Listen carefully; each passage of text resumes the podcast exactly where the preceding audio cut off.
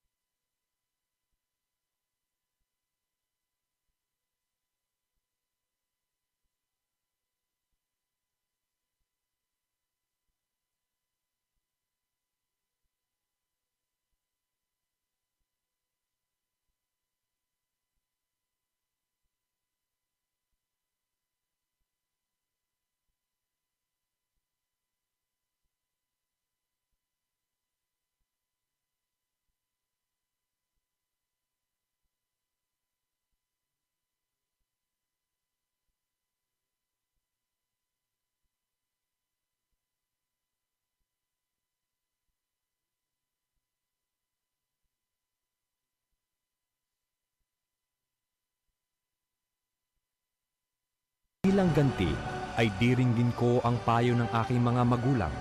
Susundin ko ang mga tuntunin ng aking paaralan.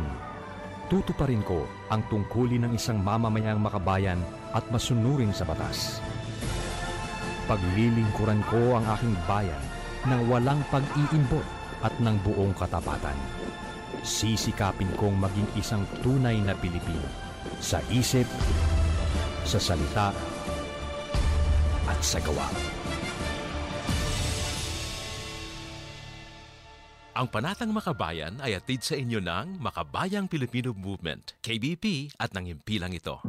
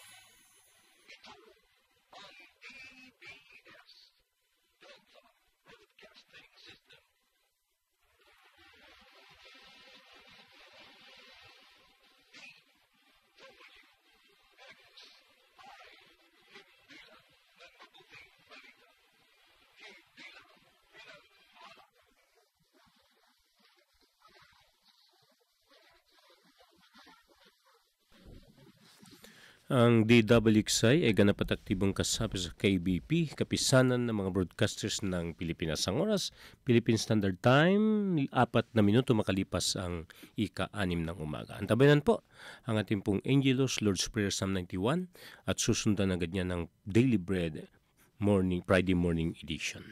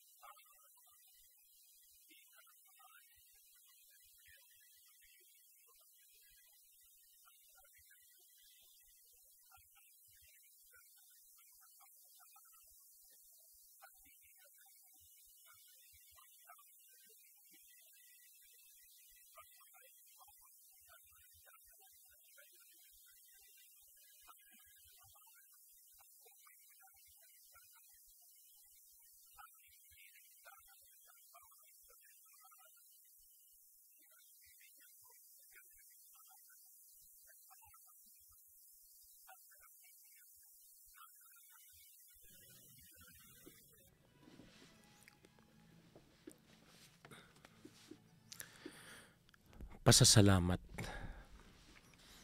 Iyan ang nais naming ialay sa iyo ngayong pasimula ng aming umaga, Panginoon. Salamat dahil may buhay kami muling taglay. Naratamo namin ang kalakasan. May pagkakataon kami na maglingkod sa iyo kahit sa munting paraan na kagaya nito. Salamat, Panginoon. Mga pribilehyo na kalob mo sa amin. Pagkakataon na bigay mo. Ano pa nga bang aming hahanapin at masasabi kundi salamat? At patuloy din ang aming pagpupuri, pagpaparangal sa iyo, dahil karapat dapat ka doon. Wala kang katulad na Diyos. Ikaw ang Diyos na makapangyarihan. Tumutugon sa aming mga panalangin.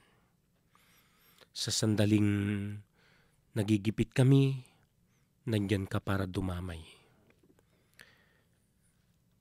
Ipinakikita mo ang iyong kabutihan at katapatan sa amin. Kahit napakasarap na paglingkuran ka. Lalo na ngayong umaga, gaganap muli kami ng tungkulin para sa karangalan mo. Dangan nga lang kapos din kami sa karunungan kaalaman. May mga kahinaan din kami kung kaya't Dumudulog kami muli sa iyo ngayong umaga para humingi ng pangunguna, ng gabay, ng tulong. Wala kaming sapat na kakayanan para dito. Kaya ilalagay namin sa iyong kamay ang aming pagbubroadcast ngayong umaga upang hilingin ang iyong pangunguna muli. Maging pagpapala nawa itong broadcast na ito mangyayari lamang kung gagamitin mang yung lingkod na daluyan ng iyong mga salita. Maging pagpapala nawa itong ihayag ko ngayong umaga sa mga nangangailangan, sa mga taong naguguluhan, may karamdaman, dumaran sa kipagkapigatian, mabibigat na suliranin. Maging lunas nawa itong yung salita. Maging inspirasyon maging konsolasyon naming lahat upang patuloy kaming kumapit sa iyo.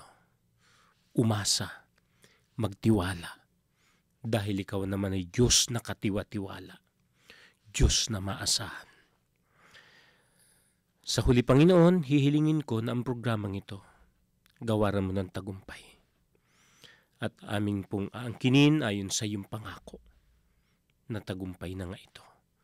At dahil diyan, marapat lamang na ikaw ay purihin, marapat lamang na ikaw ay luwalhatiin sa ngalan ng Ama, ng Anak, at ng Espiritu Santo. Amen at Amen.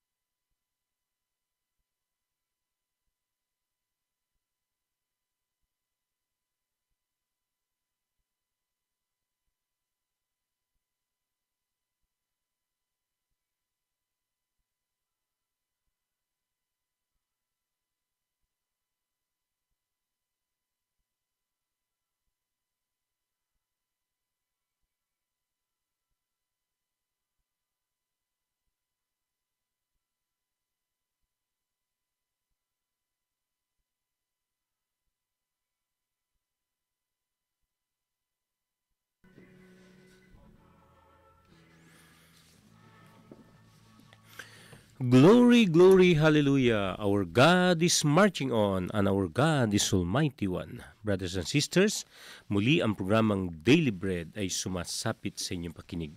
Araw po muli ng biyernes at gaya ng nabanggit ko kanina, huling biyernes na ng buwan ng Pebrero. At susunod na yan ay Marso na. Kaya patuloy po tayong sumubaybay at samahan niyo po ang inyong lingkod sa programang Daily Bread. Ako po si Brother Ray Bravo at uh, kasama natin sa kabilang booth si Brother Loreto. Hopefully ay makahabol yung ating kapartner kung, uh, kung makakarating siya. So anyways, mag-isa man tayo ay patuloy pa rin tayo sa programa. And uh, today is uh, the 20th day of February and our gospel reading is taken from the Gospel of the Lord according to Saint Matthew taken from chapter 9, verses 14 to 15. The disciples of John approached Jesus and said, Why does why do we and the Pharisees fast much, but your disciples do not fast? Jesus answered them, Can the wedding guests mourn as long as the bridegroom is with them? The days will come when the bridegroom is taken away from them and then they will fast. Sa wikang atin, ganito naman ang sinasabi.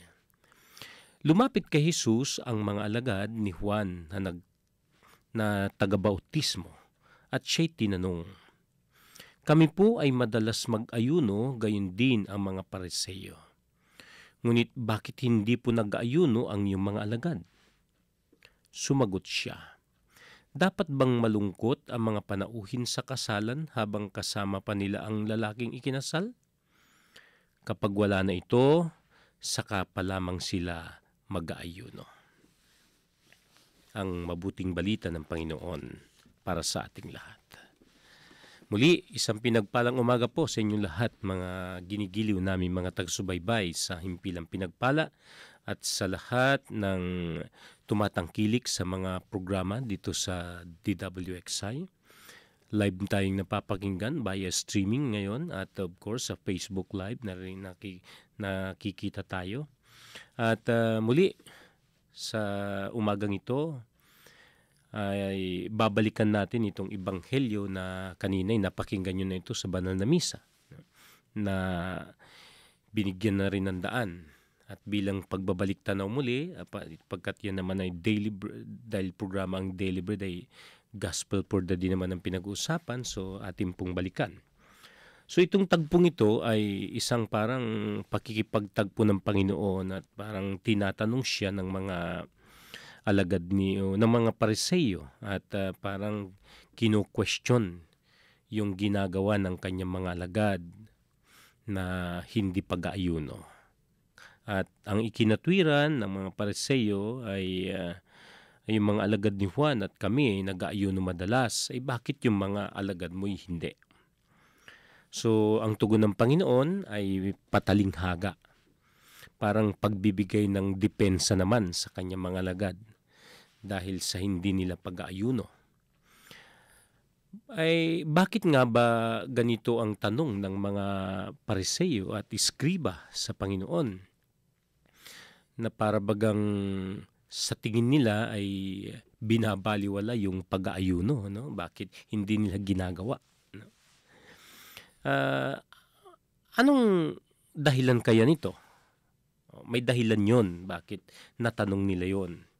Kasi alam naman natin o baka para sa kabatiran ng lahat, ang pag-aayuno ay isa sa mga pillars of three one of the three pillars of Jewish piety na sinasabi.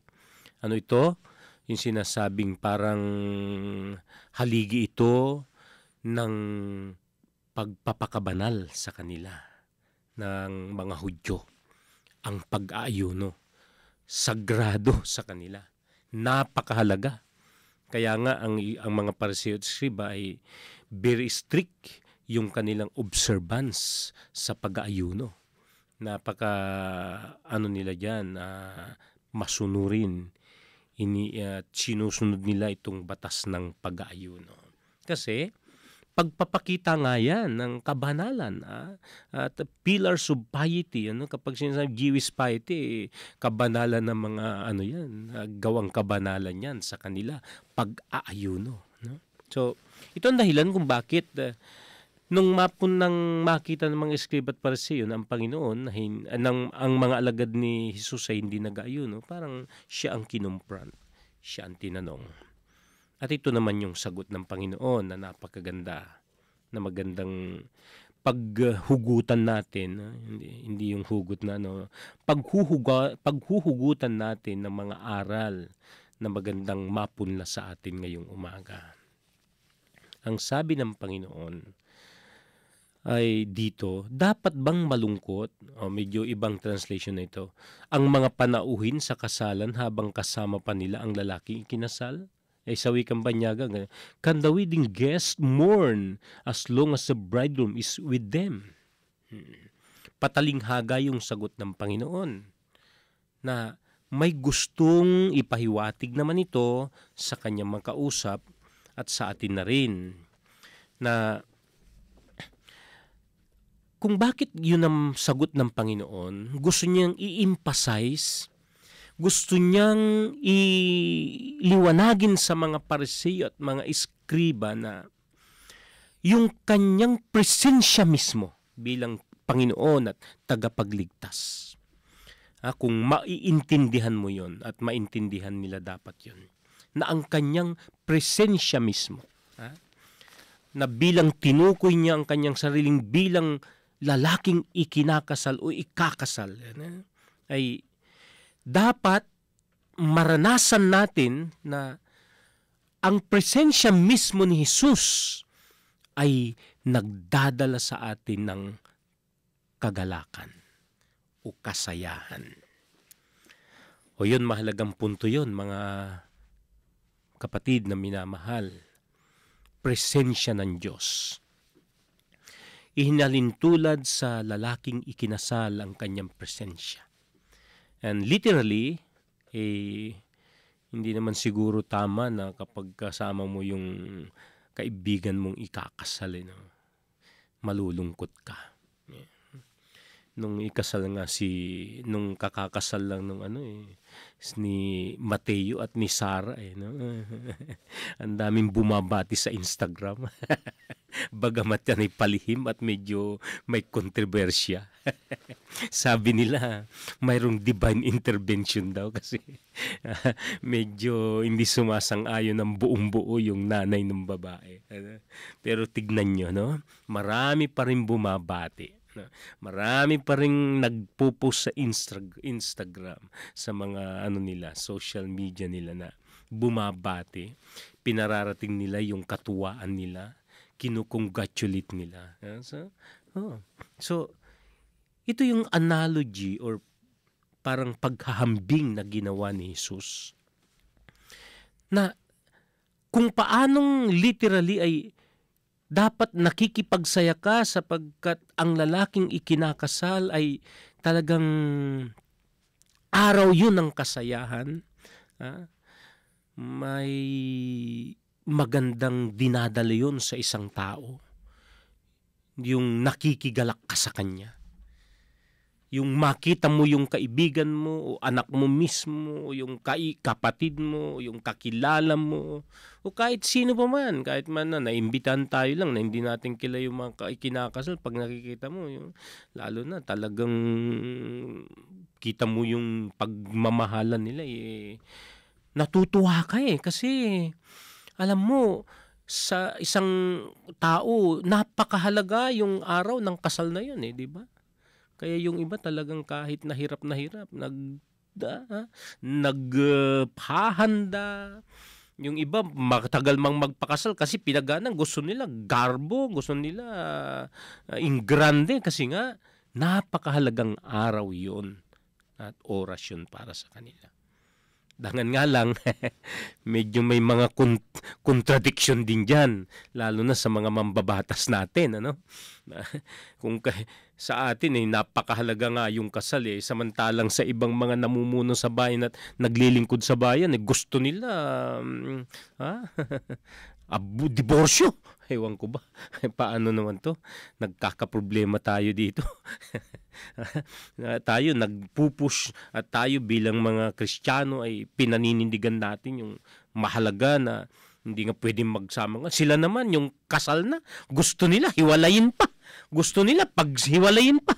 Ewan ko kung anong anong utak ng tao may, may anong utak ng tak, anong takbo ng utak ng mga taong ito no matatalino naman ha? mga abogado mga di-aral naman no? mga um, exclusive schools pa ang pinanggalingan pero kita nyo yung mentality kita nyo yung takbo ng utak saliwa saliwa oh, so balik tayo hinambing yung kasal sa ayuno ibig sabihin no may implication yun no?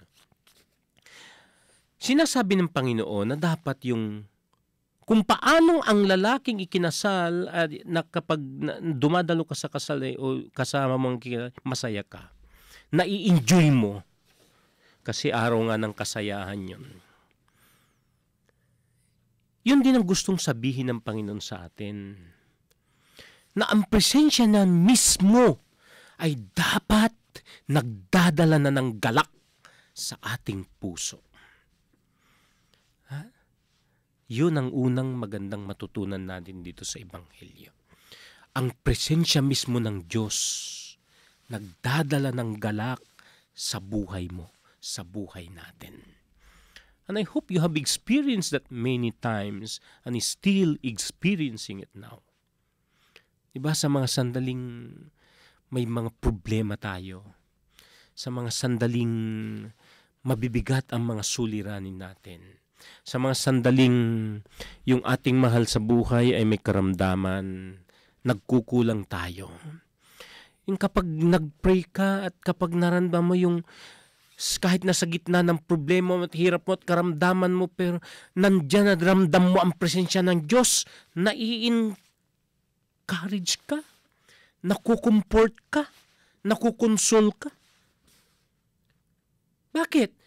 Eh kasi nga yung presensya mismo ng Diyos ay nagdadala ng kagalakan sa atin. Yun ang kanyang nais na iparating sa mga kausap niya dito, mga escriba at mga pareseyo, na hindi nila alintana at hindi nila kinikilala si Jesus bilang tagapagligtas. Kaya hindi nila maranasan yung kagalakan. Kaya napakaganda na maunawaan natin ito mga kapatid na ang Diyos, ang presensya niya mismo ay nagdadala ng kagalakan at hindi yung panahon para mag-grieve, para magmigati, para malungkot tayo. So, isa yun na dapat nating maunawaan dito sa Ibanghelyo. Ikalawa na magandang unawain natin dito sa gospel ay ito. Ang dala ng pagdating ni Jesus sa buhay natin ay tatandaan natin na hindi lang yung kagalakan. Isa sa pinaka pinaka yung mataas at parang dapat nating kilanlin na daladala ng Diyos na biyaya sa atin ay of course kasama dyan yung kaligtasan. Kapag nai na pag-uusapan at nababanggit natin itong salitang kaligtasan, Hindi ka ba manatutuwa? Hindi ka ba magsasaya? Na despite na tayo makasalanan, despite na patuloy at paulit-ulit tayong bumabagsak at lumulubog, despite na tayo patuloy na nadarap pa at paulit-ulit na nadarap pa sa ating pagkakasala, ay may dalang kaligtasan si Jesus para sa atin. So, Bakit ka malulungkot? Bakit ka mag-grieve? Bakit ka magpapasting? Eh, nandyan ang Kristo na nagdadala sa atin nito, mga kapatid, ng kaligtasan. Which is, dapat nating i-enjoy yung salvation na bigay at alok ng Panginoon sa atin. Hindi ba ba nagdadala sa inyo ng tuwa ito, mga kapatid? eh, balik-balikan na lang natin buhay natin. Eh. Sino ba tayo? Saan ba tayo galing? Kumunoy ng pagkakasala. Lubog sa pusali ng kasalanan karumha, karumihan, ha, kawalang ng, alam niyo na, yung hindi matuwid ang pamumuhay natin. But here is God, here is Jesus na nagdala at nagdadala ng kaligtasan sa atin. Why not rejoice? Bakit hindi pa tayo magsaya? Minsan nga lang, nabiyayaan ka lang ng maliit na halagay, natutuwa ka na yung pakayang kaligtasan. Why not enjoy? Minsan nga lang, yung mga magbe-birthday lang, tuwan-tuwa, lalo pag nirigaluhan mo, batiin mo, naku, bati lang na happy birthday, matutuwa na yun, you know? lalo pag may regalo. O kahit na minsan, kahit walang regalo, maalala mo lang yung nagbe-birthday, masaya na eh, di ba? Oh, oh, happy birthday sa lahat na may birthday ngayon at birthday celebrators, okay? So, dala niya ang kaligtasan natin. So, may pagkakataon pa ba para mag mamighati at malungkot ka? Kapag nare-realize mo ang bagay na ito, kapag natatanto mo na dumating ang Panginoon para dalhin sa iyo ang kaligtasan. May puwang pa ba ang lungkot sa puso mo? Palagay ko wala mapapawi lahat ng lungkot mo. Okay. So, ito yung gusto ko munang unahin na ano natin na para maintindihan natin itong gospel na ito.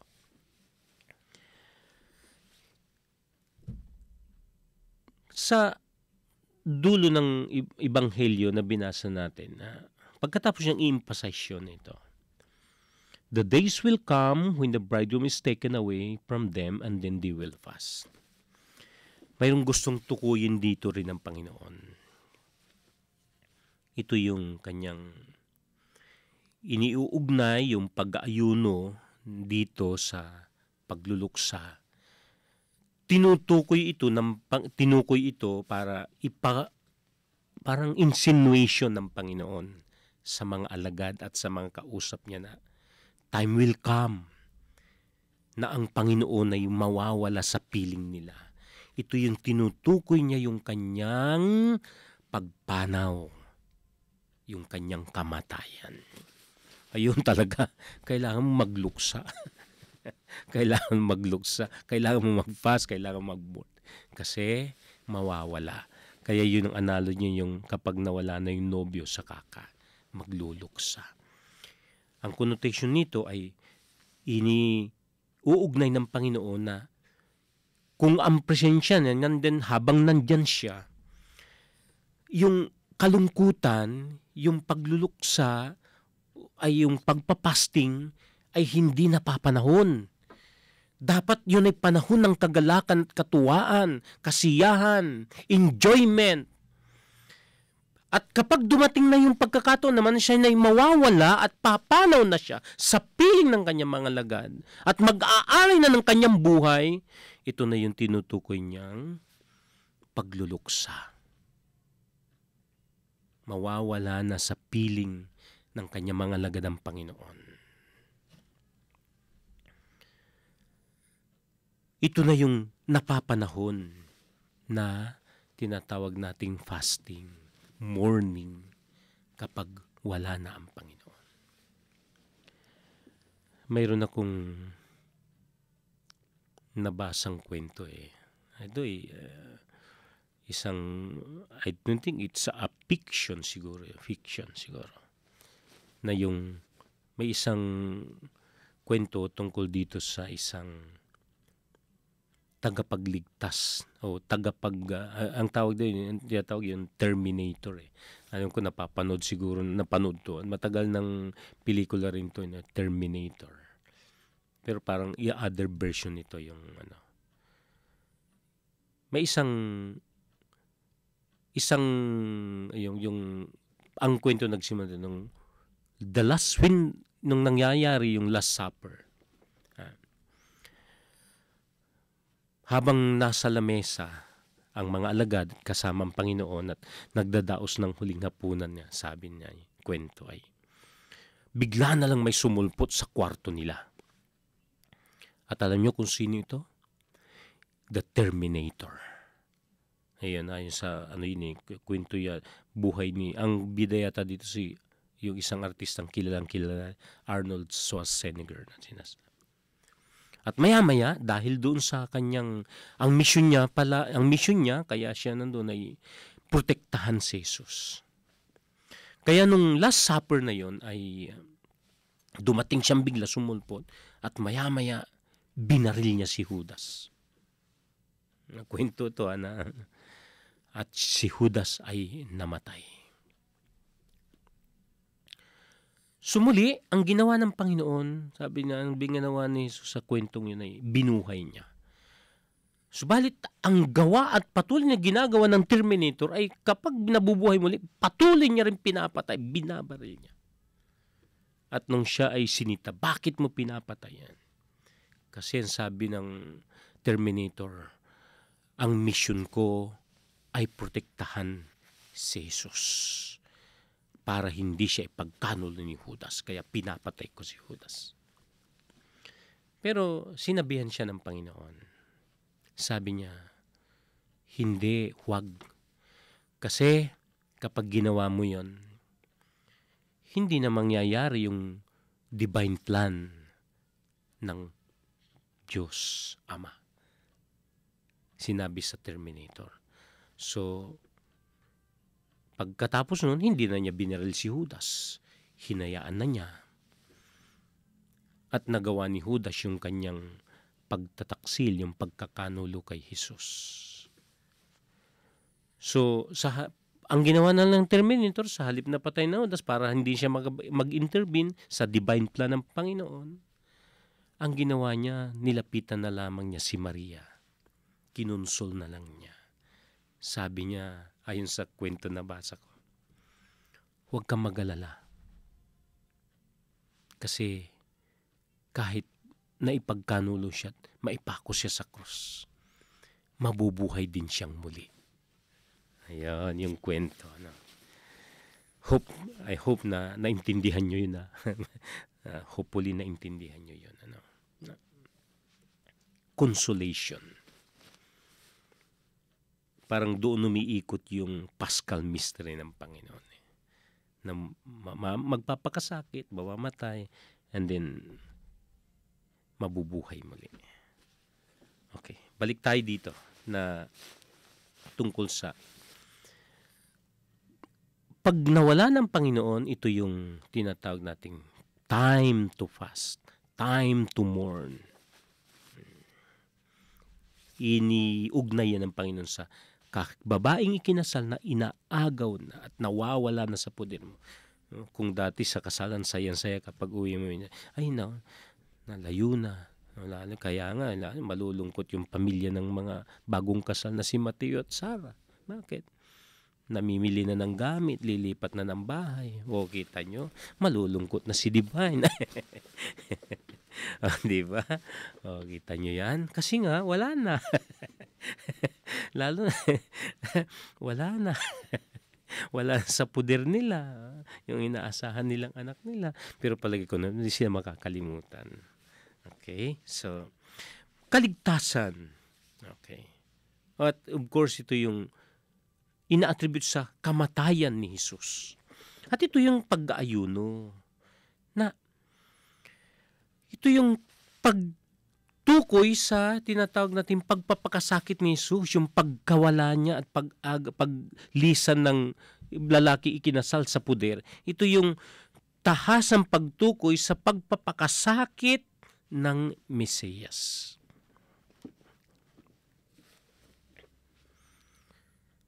At dito, sa pamagitan nito natural, yun, makakaranas ka ng lungkot. Makakaranas ka ng pighati. Pero sa isang Kristiyano na malalim ang kanyang pananampalataya at paniniwala sa Diyos, it doesn't mean na yung paglisa ng Panginoon para magpakasakit ay katapusan na rin ng mundo sa atin. Kasi mahalaga ang pagdiriwang ng kaganapan ng buhay na hatid ni Jesus kaysa pag-aayuno. Eh sa pag-aayuno, maaring, syempre, makikinabang din talaga tayo physically. Nararanasan natin. Nakakaranas tayo ng uh, benepisyo, pakinabang, kapag tayo nag-aayuno. Physically, nakakapag, nakakaano tayo, nakikinabang tayo. But supposedly, ha, dapat mas malaki ang pakinabang ng spiritual na buhay natin, not only physical. Dapat mas, kung nakikinabang ang physical nating katawan sa pag-aayuno natin, sapagkat nalulusaw yung mga toxin sa ating katawan, nalilinis ang ating mga katawan, hmm? nasusunog mga parts ng ating katawan. Ha? Kapag nag-aayuno tayo, ha? mga kolesterol na mga kinatatakutan ng marami. And in fact, ang paminsan-minsan fasting natin ay talagang nagpapalakas din ng mga ng immune system natin yan. Abay, kailangan din natin gawin yan kung yun ay nakipakinabang sa atin ng pag-ayuno, ay dapat maging pakinabang lalo sa atin yung sa ating buhay spiritual. Bakit? Anong ibinubungan nito kapag nag-aayuno tayo?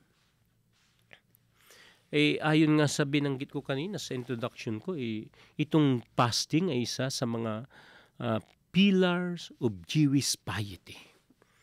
If you observe fasting properly then, tatandaan nyo, makikinabang ang ating kaluluwa. It will draw us closer to God kapag tamang pag-aayuno natin, kapag tamang observance natin dito, dapat nakikinabang ang ating kaluluwa, ang ating espiritu. Why? Kasi at napapalapit tayo sa Diyos. Bakit? Ito yun, oh. Sa halip na gumawa ka ng masama na parang nakahiligan na ng katawan mo. O yun na lang, bisyo na lang, madaling ano, para very specific yung ating illustration. Halimbawa, nagbibisyo ka na alam naman natin eh, dinaanan din natin yun sa lumang buhay natin.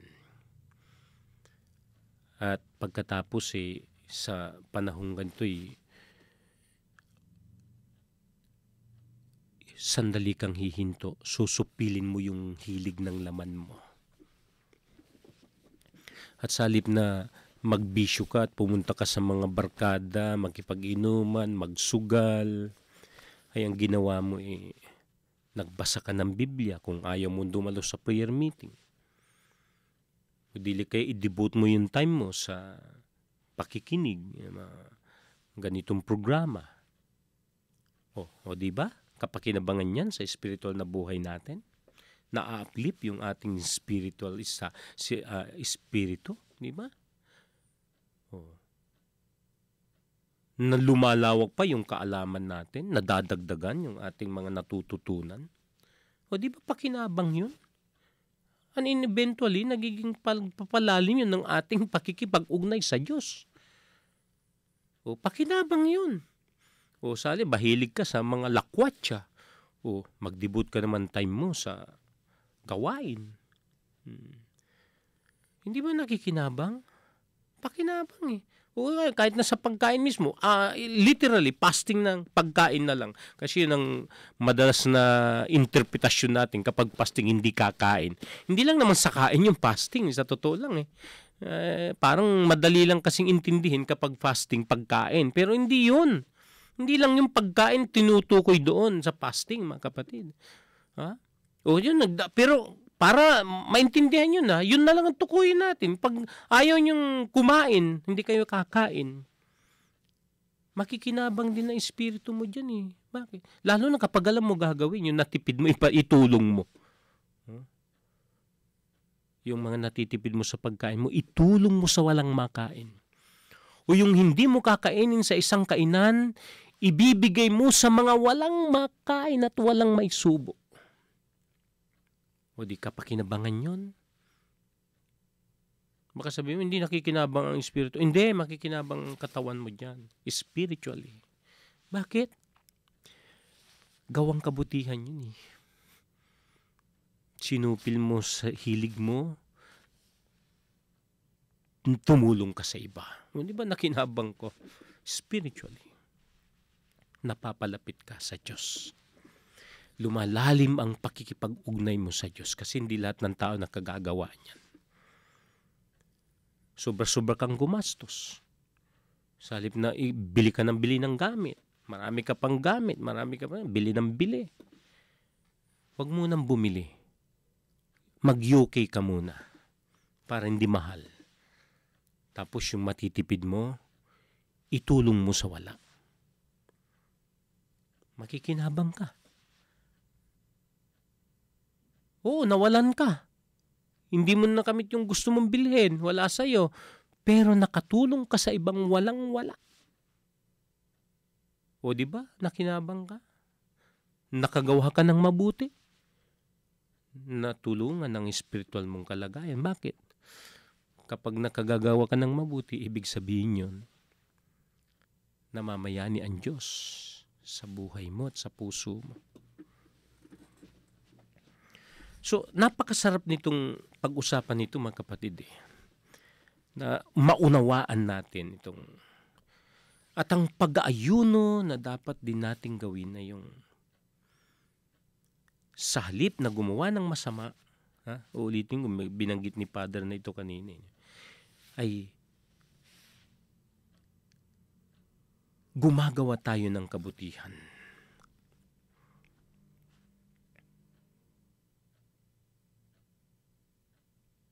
Na kapag ginagawa natin ito, yung kabutihan, parang lalo tayong dinadala ng ating ginagawang ito palapit sa Diyos. Lalo tayong dinadala nito sa pagpapalalim ng ating kaugnayan sa Kanya.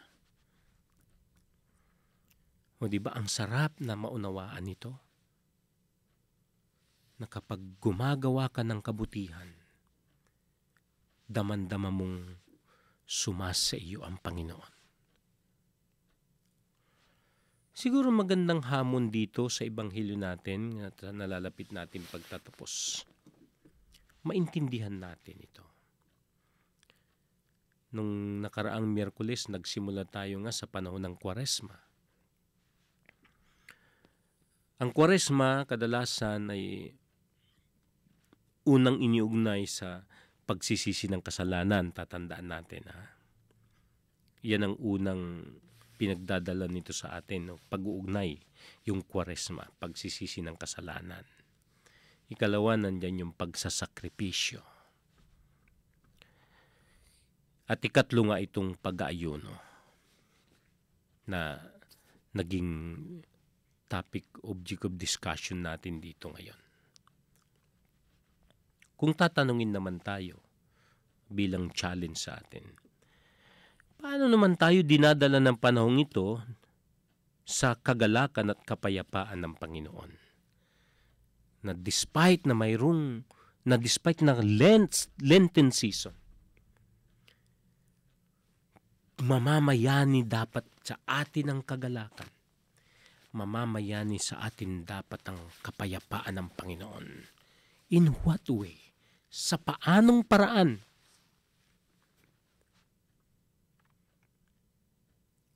Siyempre tanong yan, kaya iiwanan kong tanong. Tayo ang sasagot.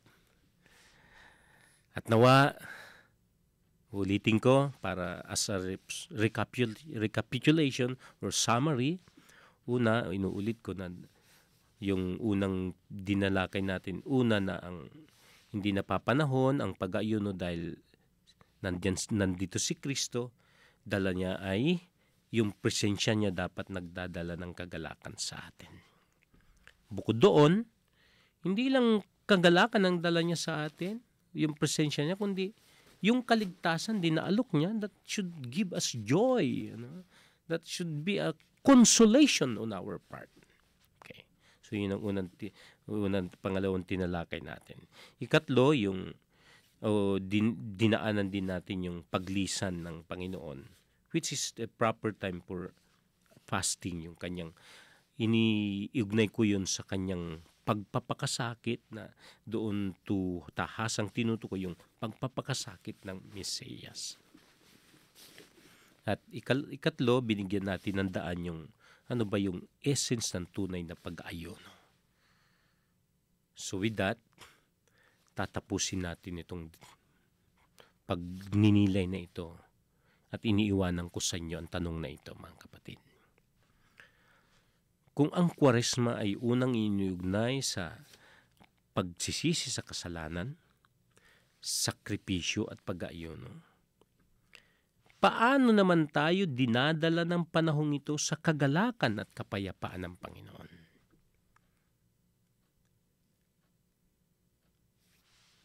Tanong na dapat nating sagutin. At palagay ko, may sagot ang awiting pakikinggan natin, Brother Loreto.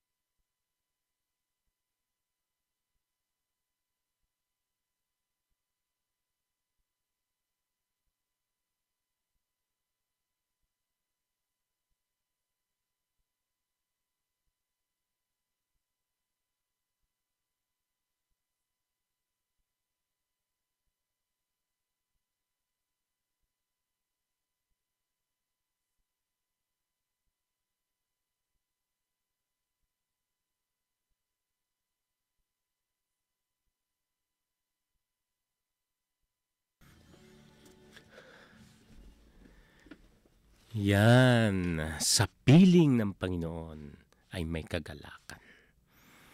Napakagandang sagot sa ating tanong na iniwan sa inyo. At nawa, naintindihan nyo yung sagot na yon. Tapos na tayo at medyo tapos na rin, no? Tapos na sagad tayo, no? At ah, nag-iisa tayo. Sa mga bago tayo mag-closing prayer, siyempre ay ah, paalala bukas huwag tayong makakalimot sa ating Saturday family appointment at mga disciples, uh, diocesan preachers at Amor Solo preachers, yung ating pong purification day. Huwag nating kaliligtaan. Alas 10 po yan dapat eh. Nagsisimula po tayo. So be there before that time para ma-prepare na tayo. At bago tayo manalangin, oy, ah, may happy birthday ah. Uh, birthday, nga, birthday nating ka, kapatid si Brother Danny Ismiharda ngayong araw. At, parang Sister Beth Larona din birthday. So happy birthday sa lahat ng birthday celebrators and happy listening. Palakas kayo, Brother Jun Mascarinas. Uh, hopefully makarecover at gumaling ng lubusan. Si Brother Blas, Brother Helson, Dante Landicho, Brother Gillian at lahat ng mga kasama natin mga medyo nakakaranas ng hindi maganda sa kalusugan nila. At uh, kalakasan, kalusugan, kagalingan na rin ni Nanay Linda Chang. Okay, so ang ating punong lingkod, isama na rin natin ang buong pamilya niya at siyempre lahat ng mga lingkod, ano man ang uh, paglilingkod, na, ano man ang posisyon, lahat kayo kasama. Napagpalang Diyos, salamat sa salita mo na ipinunla mo muli sa amin ngayong umaga. Nawa, ito'y aming naunawaan nagdulot sa amin ng biyayang espiritual higit sa lahat. At hiling namin muli ang gabay mo sa maghapon na lilipas. Gabayan kami, samahan kami, pangunahan kami lalo sa aming mga misyon. At patuloy ko rin Panginoon, dinadalat itinulog sa iyo sa panalangin ang aming anak si Abraham, ang patuloy niyang kalakasan kalusugan.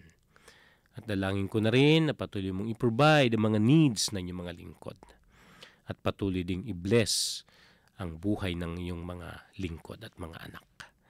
Pagpalain mo ang himpilang ito at nawa patuloy na maging daan upang ang iyong salita'y maihatid sa lahat ng sulok ng mundo.